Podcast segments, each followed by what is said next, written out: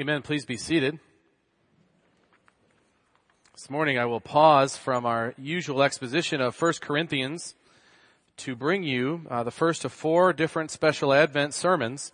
I think I confess this to you every year. I'm not a, I'm neither a fan nor good at topical sermons as such, but every time I bring up, usually with my wife first, the idea of, you know, I think I'm just going to keep going through 1 Corinthians, I met with resistance immediately that Advent is a good time to focus upon uh, the coming of Christ and the ramifications of his coming. And that's true. And that is an important feature. That's why I think that people in the past built this into the church year, if you will, to make sure special focus was given to something we should consider all the time in our study of the scripture and in sermons. But now especially, we're going to look at uh, the effect of Jesus being sent into the world on our behalf as a man. God the Son agreeing uh, with the Trinity to be sent as a man. It's no small thing. And it does demand special focus from time to time, and we'll do that over the course of these four weeks in a special way. And the way I'd like to do it is to consider Jesus is being sent and what that means for us being sent by Him. Uh, because He says this in a very important line in what I think is the most profound prayer prayed in the Bible. My favorite chapter of the Bible will get this prompting from this one statement that Jesus makes, and I'll go from there with several thoughts for you over the course of the next four weeks. The text that I want to refer to, just to begin with, is John 17, 18, and this will guide us throughout our time of Advent consideration. This is in the middle of Jesus' prayer. It's printed on the top of your bulletin outline. That's all you need to see at this moment. I'll have you turn to some other passages in a bit. But in John 17, the Lord Jesus is praying for us. He's praying first for the disciples who are right there, and then by extension, those who would come to believe as a result of the witness of the disciples. So it's the, the prayer of Jesus called the high priestly prayer, and he's praying for us. The reason why this is such a special chapter, I think, is because it's Jesus praying, and unlike you and I, when we pray, we don't always pray for God's will. We try to, we offer our desires hoping they're in line with God's will. That's frankly why we pray often is so that our desires would become in line with God's will. But when God the Son prays, He always prays God's will.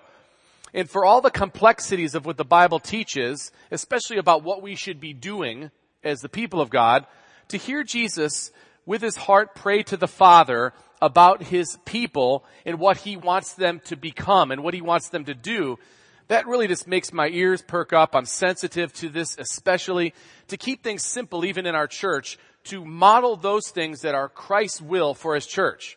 And you know that prayer is about unity, the unity of the believer so that people would know Jesus was the Savior. But laden in that prayer is something else and it comes in verse 18 and this is the verse I would like to use to prompt us to consider several things. The verse very simply now he's praying to God the Father he's speaking first in this part of John 17 about his disciples who would become apostles. But by extension, this then will lead to us who come to believe as a result of the witness of the apostles. So we can certainly see this attributed to ourselves as Jesus prays. Hear God's word as I begin this Advent series. John 17, 18 says, as you sent me into the world, so I have sent them into the world. Let's, let's pray together. Father, it is that time of the year that we designate to intensely consider the incarnation of our Lord Jesus and all of its ramifications for our lives.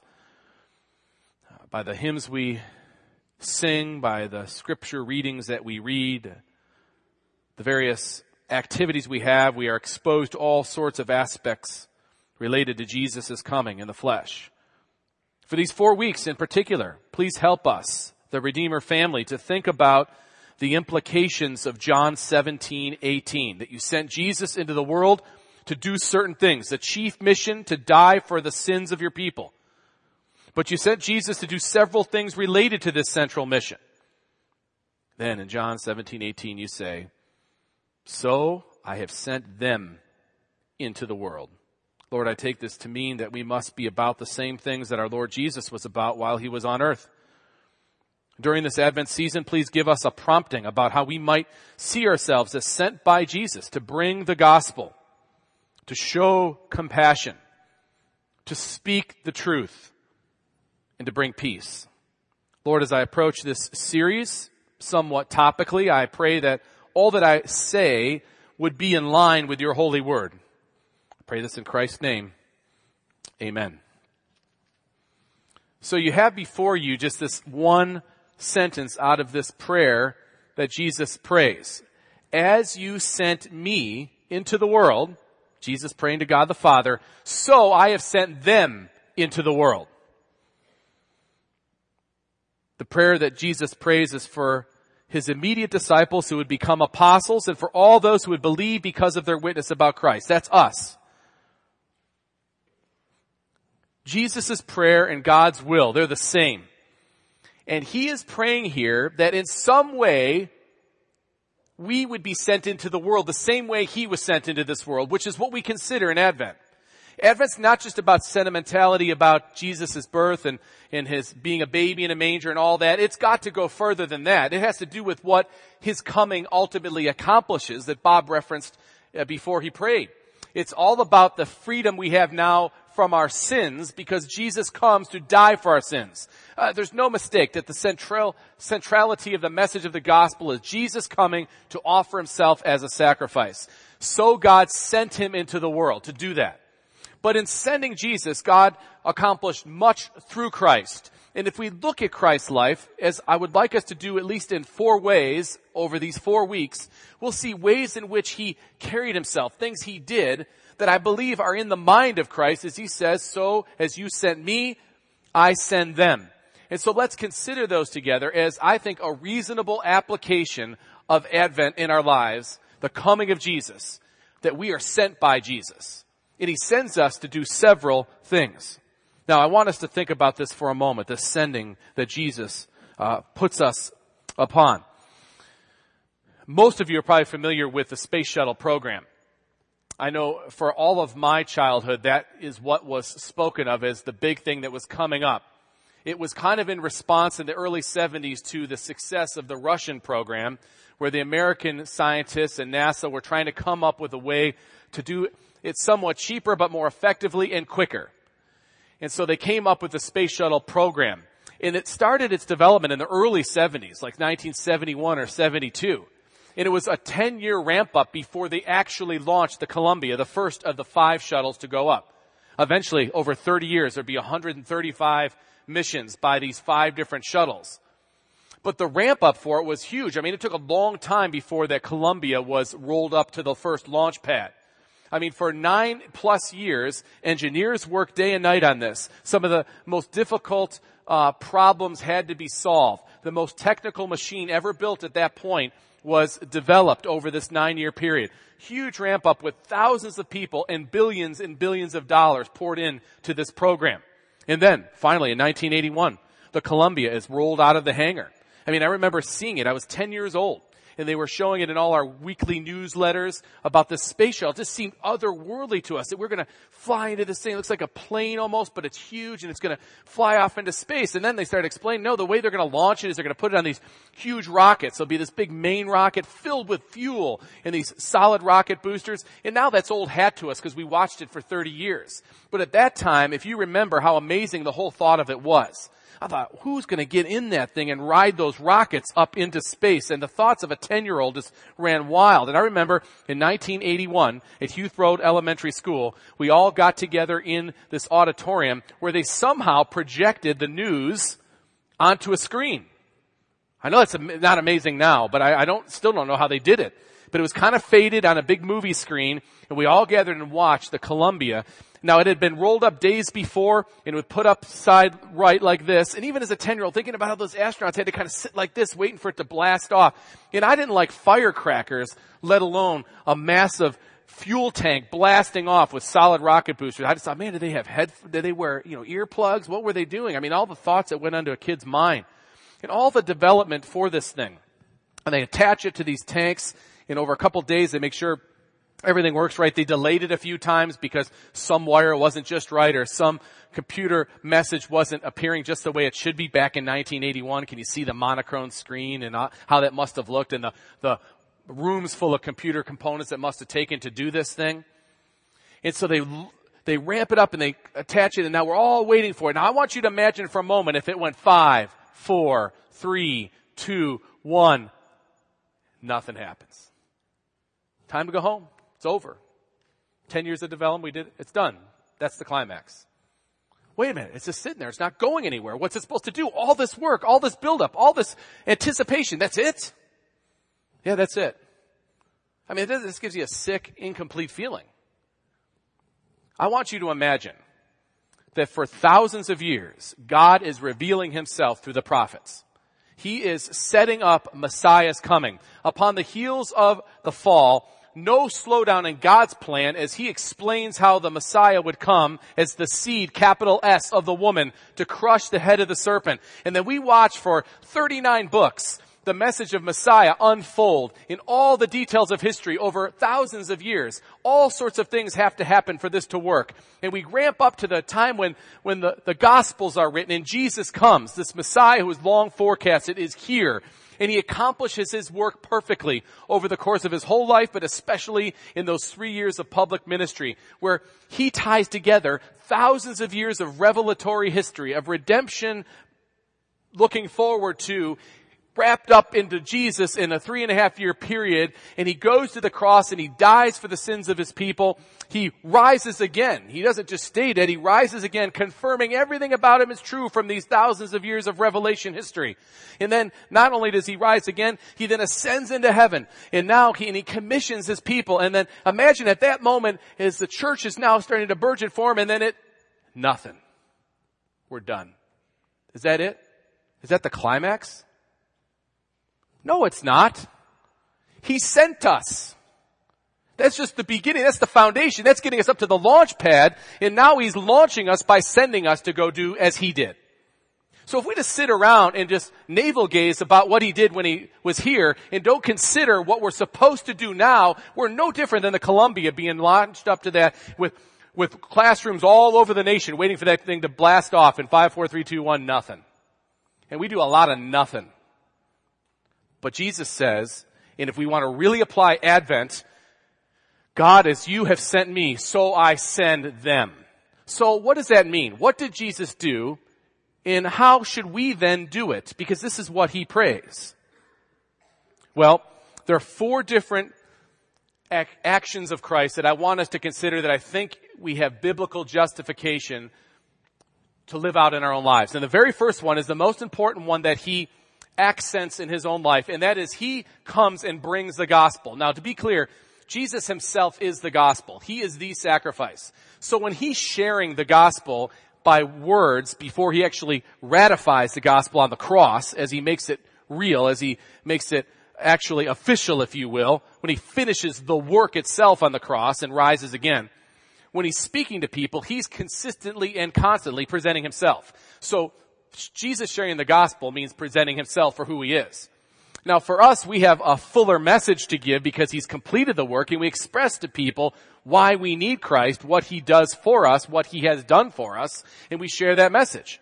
But when we look at Jesus' life, we see regularly and always he's conversing with people and sharing himself with them. So that's the first thing he sends us to do, is to share Jesus with everyone we can possibly share him with. But then he also does something else. You see Jesus throughout his ministry show great compassion for those who are hurting. These go together as showing compassion and sharing himself. And this compassion he shows is, is otherworldly. It's supernatural. It's something that can only come from God. But he gives his people the ability to show real compassion towards hurting people because of Christ in us. So that's the second thing next week I want us to consider is how Jesus sends us to bring compassion to a hurting world. Then thirdly, we'll see also that Jesus is never ever afraid to just bring the truth. He knows the bondage that lies have, have won over the lives of people. People are living in lies. They don't know the truth. And so he brings the truth as he is the truth. And so we are to bring Christ and bring the truth and confront lies. That's what he does. And then the last week, we consider something else that Jesus brought. He brought peace. Now I don't mean peace between two warring bodies as such we think of all the peace that we would long for with all the wars being fought today, and that's part of it. But really the peace that Jesus brings, that we can bring to the world, is a sense of contentment about God's control over all things, no matter how bad they seem to get. See, Jesus in his life demonstrated a sense of contentment with the will of the Father, even in the most desperate times. And he brings that to his followers, as we even heard in the testimony by the Warners, we heard we've heard it in many testimonies, the difficulties of what can come in our lives. There's a steadiness that comes from knowing Christ. So when we bring Christ, there's a way in which we bring peace to people. We don't promise them prosperity. We don't promise them uh, no illness or no trauma, but we do promise God promises a sense of peace about the control the Father has over all circumstances, and especially how He cares for His children, even when outward circumstances really battle against our emotions and tell us something else. So those are four different focuses I want to have with each of these weeks on Jesus sending us to bring certain things. Today, the first and central thing that Jesus brings is Himself. And we are to bring Christ. We're to bring the gospel. What did Jesus do regarding bringing the gospel? Ultimately, he went to the cross and he finished the required work for the appeasement of God's justice. He rose again and ascended. But on his way to the cross, he shared the good news which is himself. So how are we to bring Christ in this way? How did Jesus bring the gospel? Well, well, very simply, and I don't want to overcomplicate it because it's not. I want to make it very practical. He shared himself with everybody. The Gospels are filled with Christ meeting and conversing with a great diversity of people. This is what he was sent to do, to reach people with himself. So we are therefore called to reach people with Christ, to bring Christ to them. Well, how did he do it? This is one of the more interesting studies of Jesus' style, his approach, his interaction with people, because I think it guides us. Basically, he talked with people all the time. And the conversations came up in a great many ways, and he always brought it back to himself. Not in a self-centered way, but in an honest way for eternal life to be known. I want to talk to you very practically about how you and I can bring the gospel to the world as Jesus did by looking at what he did and seeing how amazingly well it translates into our lives today. So the relationships you have right now, and just think of some of them. I assure you that there are many, many ways that you can bring Christ to a great number of people, more than you probably really give yourself credit for when you start to think of all the relationships you have. Imagine if we all did that. Well, how did Jesus bring the gospel? Well, the gospels record over a hundred different interactions, personal interactions between Jesus and somebody else. But there are 40 specific ones where there's real conversation that occurs that's more dynamic than just a word or two spoken. Not that those don't have power, but just focusing on those 40 main interactions or conversations with individuals. If you then break it down, nine of those interactions are Jesus prompting the discussion with the person. 25 of them are the person prompting the discussion with Jesus. A handful more are a third party, say like Pilate introducing Jesus to Herod, or Matthew to tax collectors and sinners at a dinner. They're like those. The majority are people confronting or interacting or initiating conversation with Jesus. Think of a few of those instances. The rich young ruler comes up to Jesus and engages him. The demon possessed man in Mark 5, as soon as Jesus gets on shore with the boat, he practically jumps upon Jesus. Jairus, when his daughter was dying, the woman who was with this constant hemorrhaging. And then Nicodemus, of course, comes to Jesus by night. Most cases it's like that. But there are cases where Jesus looks up into the tree and says, Zacchaeus, come down. I want to talk to you today. The Samaritan woman at the well. The crippled beggar. The point is, I would submit to you that many times you have people who are engaging you in conversations and you probably don't think of it in terms of a gospel conversation that could be had. But I think more times than not, people will engage you. And the more you develop relationships with, relationships with people, the more they will ask you questions and you'll have opportunity. So you don't have to be an extrovert. You don't have to be gifted with the gift of evangelism to basically have these kinds of conversations with people who will come into your circle, into your sphere of influence. You can initiate some, some will come to you, just like they did with Jesus. But there are three things that I think Jesus exemplifies when he brings himself, when he brings the gospel that will help us all. And I want you to see them there on the outline. What did Jesus do and how should we do it?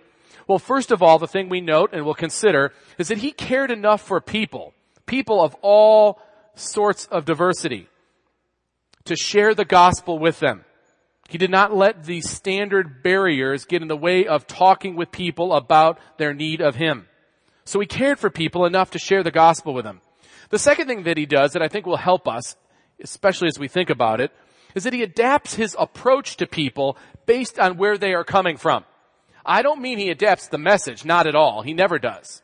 But he looks at where that person is coming from, what's true in their life, the lens they see through, and he comes from that angle that might most meet them, and he's considerate about thinking of others and where they are at in their life so as to more effectively communicate the truth about himself.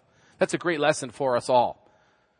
The last thing I think we should note about Jesus' approach, he's not about driving them to a moment of anxiety and then they choose him and then all of a sudden a switch flips and they turn and follow. Those things happen in the course of his ministry, but for the most part, it's more like how he deals with the disciples.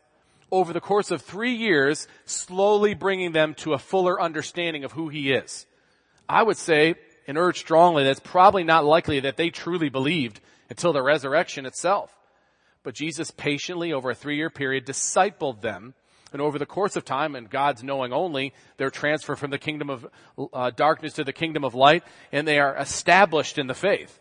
We ought to think about that style or approach of seeing people come to Christ rather than conjure a crisis quick to get them to make a decision. It's really a long haul, long view discipleship form of evangelism.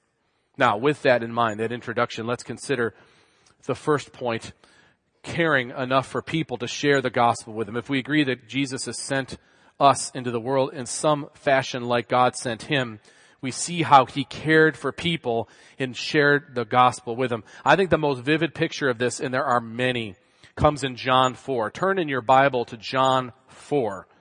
We have Jesus here overlooking the social conventions of his day that would not have a full Jew male speaking with a Samaritan woman.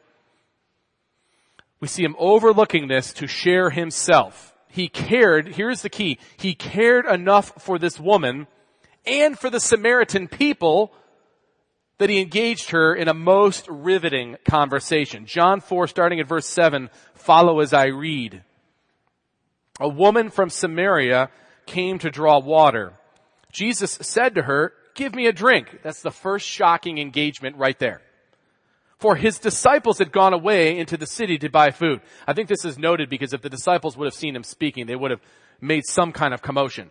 Verse 9, the Samaritan woman said to him right away, she understands the gravity of this. How is it that you, a Jew, ask for a drink from me, a woman of Samaria? We don't know how she's saying. Is it she being snide? Is she genuinely shocked that he would?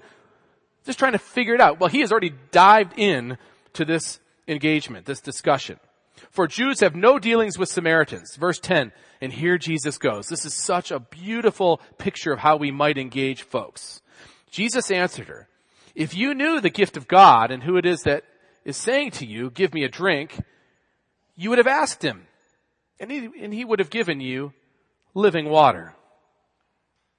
The woman said to him, sir, you have nothing to draw water with and the well is deep. Where do you get that living water? Are you greater than our father Jacob? He gave us the well and drank from it himself, as did his sons and livestock, his livestock. Jesus said to her, everyone who drinks of this water will be thirsty again. But whoever drinks of the water that I will give him will never be thirsty again. The water that I will give him will become in him a spring of water welling up to eternal life. What a response and an engagement. And I know you may think, that's Jesus, I can't do this. I've seen mothers over and over use common things in the house to teach their children spiritual lessons that are deep and profound. We can do it with all sorts of things. All the common things that you work with, you can relate with spiritual deep truth and lead people to Christ, to know Christ through it. In fact, that's the most masterful way we can do things is by using such illustrations to draw out spiritual truths. What a great picture. What a way he's turned this. Now look at verse 15. The woman said to him, Sir, give me this water so that I will not be thirsty or have to come here to draw water. What a painful job to have to go out and carry all this water. We don't even think about how difficult this be. A huge jug that probably gets, gets uh, consumed very quickly and you have to constantly go back. Give me this water that I don't have to keep drawing. I, I love some of this. Jesus said to her, and this is, I know we can't pull this off, but Jesus says to her, go, call your husband and come here. Now, we don't know everything there's know about somebody like Jesus does. But notice how he cares so much for her. He crosses conventional lines. He then engages her on a personal level. He realizes there are barriers in her life. There are issues in her life that have to be confronted. They have to be dealt with and considered in light of what he's teaching. And he asks the question. And boy, does he ask a lot of questions. Go call your husband and come here. The woman answered, I have no husband. Jesus said to her, you were right in saying I have no husband for you have had five husbands and the one that you now have is not your husband. What you have said is true. Wow. The woman said to him, Sir, I perceive that you are a prophet. Our fathers worshipped on this mountain, but you say that in Jerusalem is the place where people ought to worship. So she goes right to almost an external debate maybe to change the subject, but she's talking about the debate between the Jews and the Samaritans about where the right place to worship is. And what does Jesus do? He doesn't let the conversation get out of control as some people will try to make it happen so as not to focus on the key thing. Jesus said to her, woman, believe me, the hour is coming when neither on this mountain nor in Jerusalem will you worship the Father.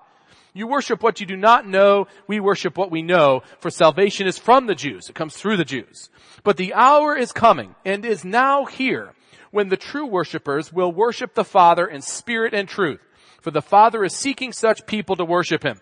God is spirit and those who worship Him must worship Him in spirit and truth. He's saying, let's get off the externals and the debates out there and bring it down to this fact that there's a spiritual reality you must be aware of. And God is seeking that spiritual reality in all of us and we might be, have to be right with Him essentially is what He's saying. We have to do so in spirit and truth. That's how we worship Him. And the woman said to him, as she starts being pressed and it goes to things she knows of and she says, I know the Messiah is coming. He was called Christ or the anointed one.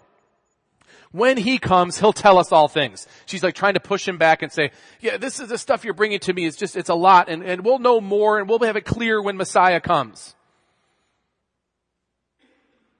What a great verse, verse 26 in this wonderful conversation. Jesus said to her, I who speak to you am he. Just then his disciples came back. What timing? They're looking up and they're saying, what is he doing now? Who is he talking? Look, someone going to see him talking to the Samaritan woman? What is she, what is he doing? That you could tell that's exactly what's going on here. Then ju- just then his disciples came back. They marveled that he was talking with a woman. But no one said, what do you seek? They're all thinking it, but not saying it. Or why are you talking to her? Chalk one off for Peter. He didn't say anything at this moment. Verse 28, so the woman left her water jar and went away into town and said to the people, and this story just gets better and better, come see a man who told me all that I ever did. Can this be the Christ? They went out of the town and were coming to him. So now the people are listening. If this lady can say this, we gotta go see what's going on. And they follow her out. Meanwhile, the disciples were urging him saying, Rabbi, eat. But he said to them, I have food to eat that you do not know about. So the disciples said to one another, has anyone brought him something to eat? What is he talking about now? So he's not only teaching the Samaritan woman, he's teaching his disciples, and the crowds are now coming out to him, all because he cared enough to ask a woman that no one said he should talk to for a drink. Do you not say, verse 35, there yet four months and then comes the harvest? Look, I tell you, lift up your eyes and see that the fields are white for harvest, and at this time the people must be walking towards them. Look at the people are coming. They're Samaritan people, by the way. Already the one who reaps is receiving wages and gathering fruit for eternal life so that the sower and the reaper may rejoice together. For here they're saying, the, the saying holds true. One sows and another reaps. The time to reap is at hand, he's saying. It's time to gather people. I sent you to reap that for which you did not labor. Others have labored, and you have entered into their labor. In verse 39, many Samaritans from that town believed in him because of the woman's testimony. He told me all that I ever did. So when the Samaritans came to him, they asked him to stay with him, stay with them. And he stayed there two days. That's power, two days with Jesus. And many more believed because of his word. And then after this time, they said to the woman, it is no longer because of what you said that we believe, for we have heard ourselves, for ourselves, and we know that this is indeed the Savior of the world. All of this began because he crossed a conventional line and talked to somebody because he cared for somebody enough to share Christ with them, share himself with them. How can we say that we truly love and care for our family, for our friends, our neighbors, our coworkers, and yet never engage in a gospel conversation with them?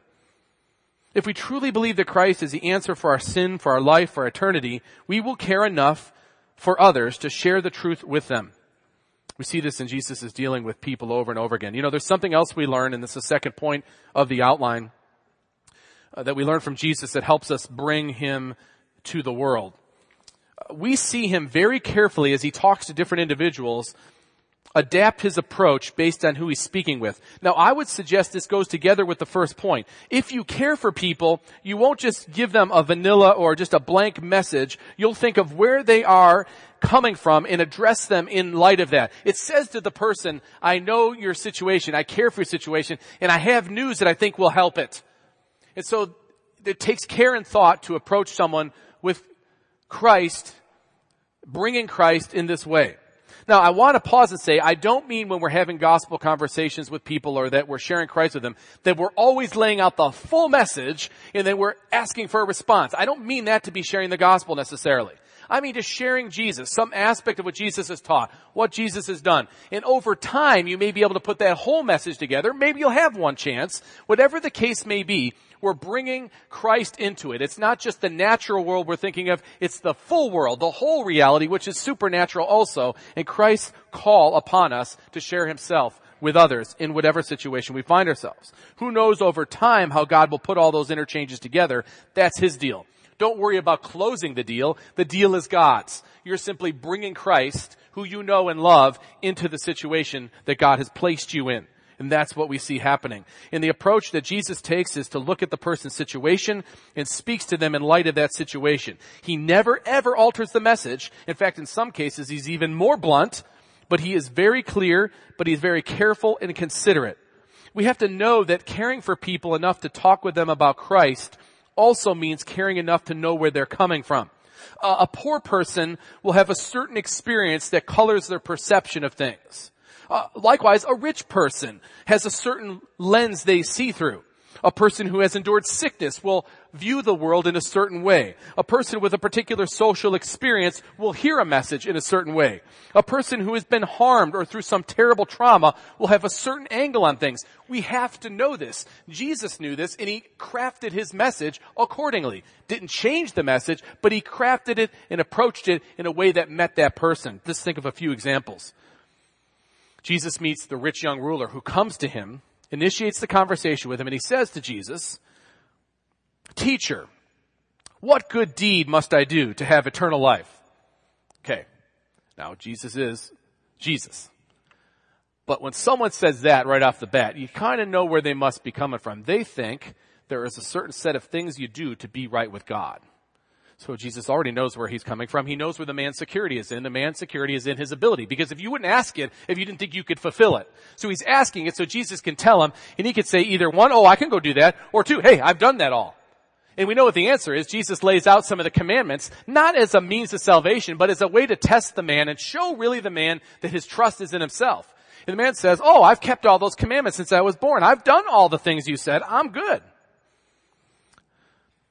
Jesus could see maybe by what he was wearing or who he was with that he was rich. So the man was dependent upon his stuff and the things he had done. So this is how Jesus then decides to respond. I've done all these things, he says.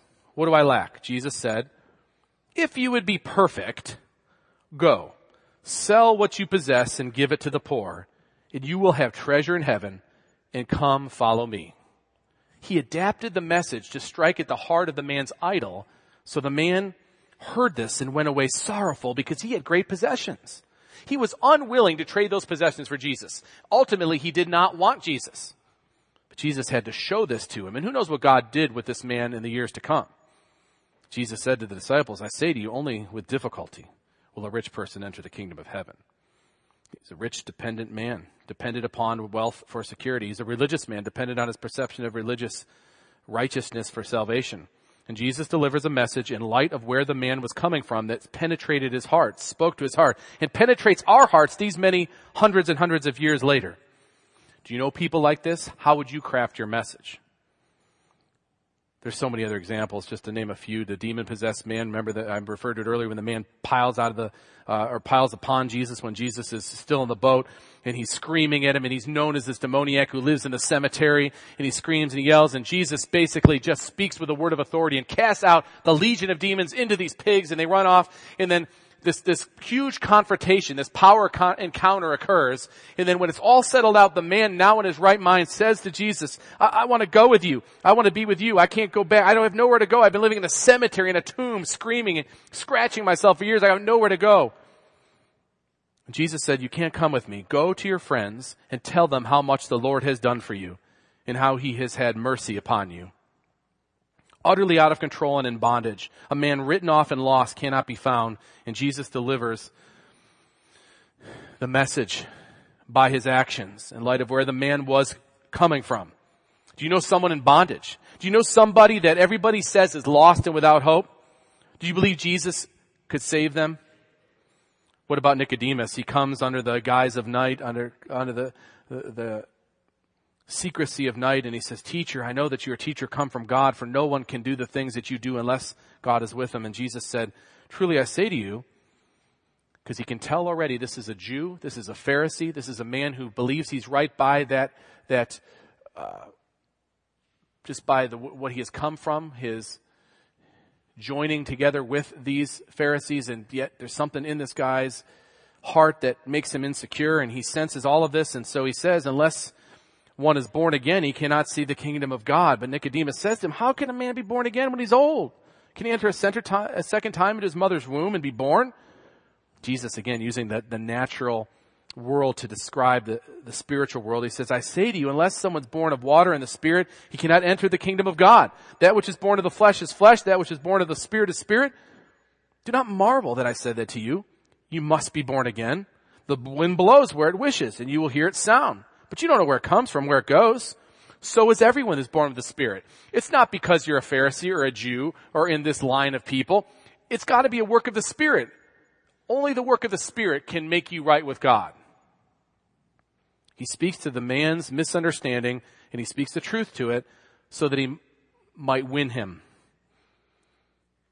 And the man obviously doesn't know and he says, how could you be a teacher of Israel and yet you do not understand these things? Do you know people asking questions? Do you know people who seem genuinely interested but just don't understand? Do you see the need to take them Christ? Pilate, there's an example of a guy who really didn't want to know the truth. In fact, he just wanted to disprove Jesus so he felt better about his lack of knowing what the truth was. So Jesus in classic form, when Pilate runs all these charges by him, says all these things, and you understand what's against you? Do you understand basically I have the power to set you free? And they say, you're the king of the Jews. Are you the king of the Jews? And the only thing Jesus says to Pilate, you have said so. Sometimes it's a simple word to someone who's really not looking for the truth. They're just looking to discredit you. A simple word can have an incredible impact. But Jesus made no further answer, it says in Mark 15, 5, so that Pilate was amazed. In none of the instances of Jesus' interacting with people did he hide the truth or change the content of the message. But in each interchange, Jesus interacts in a slightly different manner depending on who he's speaking to. He spoke to the Pharisees differently than a grieving father who had just lost his daughter. He spoke differently to a chief tax collector than to a man born blind. You have all sorts of people in your life. Take time for a moment to consider the situations that they come from and approach them the way Jesus would approach them. Bring Jesus to them through the lens that they see or the way their experience lays it out. Don't take away from the message and the clarity of it, but be considerate and caring about where they are coming from, what's true in their life. A person's life circumstance is something that you have to consider when sharing Jesus with them. And if we're sent into the world as Jesus was sent in the world, we'll see this as important. A person's life circumstance is really a tremendous opportunity for bringing Jesus to them. Not all people will be receptive. But many people will be grateful and appreciative, especially when you show such care for them. You know, I know of a lawyer who often meets with people in desperate situations. Sometimes he's able to bring these people uh, to a place of acknowledging God, to recognizing God's role in their life, their need for God. Sometimes he's able to win judgments for them that are probably more than they deserve. And in that time of appreciation, he's able to share Christ with them. Other times they're in desperate straits that no amount of good lawyering is going to help them out of. And he says to them in that state of helplessness and despair, you need God. I know of a nurse who regularly meets and cares for people fighting terrible diseases. In these cases, he finds them open and willing to talk, and he does so in a caring way, not a condemnatory way in any, any shape or form. This very calmly and peacefully shares Christ with them. There are members here who have had neighbors come to them with terrible trials. They're dealing with children hooked on drugs and headlong into crime. There's an opportunity to bring Jesus to folks in such straits. People in crisis will have an opening to the gospel. There's a final point I want to make quickly that is noted there at the last point practice discipleship evangelism. What I mean by this, and we see it in the life of Jesus, is that in, in none of these cases do we see Jesus requiring an on-the-spot decision, nor is he promoting the prayer, praying of a prayer to solidify the deal, so to speak. Now sometimes that kind of thing will occur. There'll be an immediate response. You remember Zacchaeus repenting after hearing this message, and there are other cases, but as a whole, Jesus patiently works with those around him, especially his disciples. They are the key picture of discipleship evangelism. He works patiently with them through their disbelief to constantly show them over and over again who he is. He spent three years training, teaching, showing. Yet it doesn't seem clear that they were believers until he rose again and their actions then gave testimony. We're often scared to enter gospel conversations with people, and this is usually because we have not built up a relational foundation, foundation with them. So as you develop friendships, or look at the friendships you already have developed, not based on whether a person agrees with you or not, just because you care for them, you'll have more and more occasion for conversations that bring Jesus to them. Slow, intentional, regular conversations about Jesus will be the thing that God most often uses to bring people to himself. Fast, intense, manufactured crisis for a person to make a decision usually creates a false reality about what the Christian life will be in the future. The Christian life is about being a disciple. Discipleship takes time and is a long view type of thing. Bringing Christ to people should be viewed in a similar way. It's the first step in their discipleship.